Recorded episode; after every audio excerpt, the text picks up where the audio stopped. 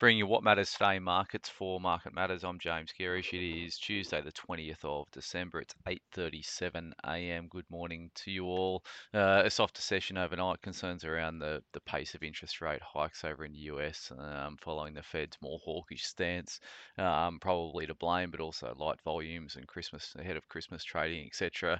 Uh, would have been thrown into the mix. So the Dow Jones down 163 points, 0.49 of one percent. S&P was down 0.9%, uh, trading at 38.17, and Nasdaq was the worst performer, down 1.42%, 159 points uh, lower for the Nasdaq. Um, that can be explained through bond markets. So US 10 years were up 10 basis points. So it's a pretty big move in the US 10 years to be trading at 3.58%. Uh, and US two years were up uh, eight basis points, trading at 4.25%. So, uh, obviously, some reasonable moves playing out in the bond space, which has uh, put the kibosh on the equity rally for now. It was actually the, the lowest level in a month that the S&P traded at last uh, overnight, and takes the calendar year to date decline of the S&P 500 down to about 20%. So uh, the worst year that we've had since uh, the um, uh, GFC in 2008.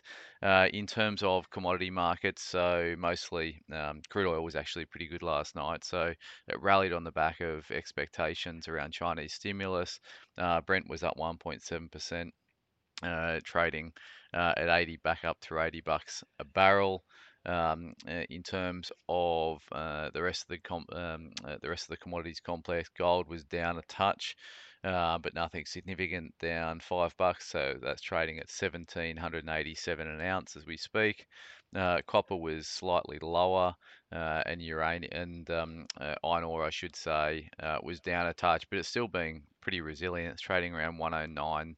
109 a ton out of um, uh, out of Singapore. Uh, coal futures for January delivery are trading flat as well, so they they they've been hanging around that 370 bucks a ton pretty much all week.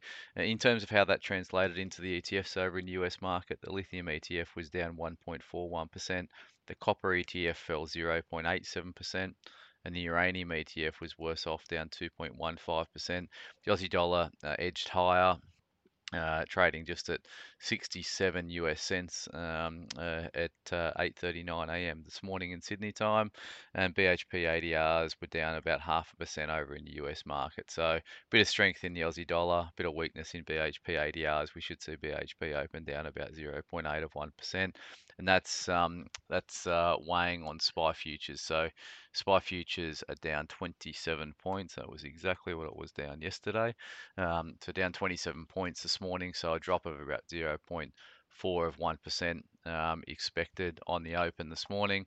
Uh, in terms of economic news, today. So we've got um, the minutes from the RBA's last interest rate decision uh, that's due out at uh, 11:30 11:30 this morning. So uh, that's going to be interesting to see. Um, yeah, their rhetoric around their their their decision to raise rates um, by another 25 basis points following that more um, more benign inflation print just ahead of that uh, ahead of that data.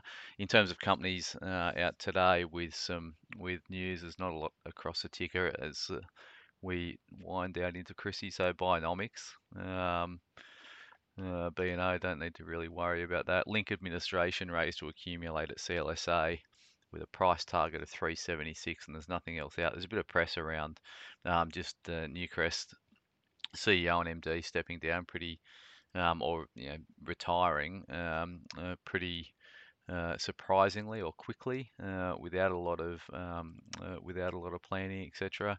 Um, and not much else out in terms of um, uh, in terms of company or economic data this morning. So, uh, Market Matters report is going to be um, focusing on China and expectations around growth there. So keep an eye out for that at 9:45.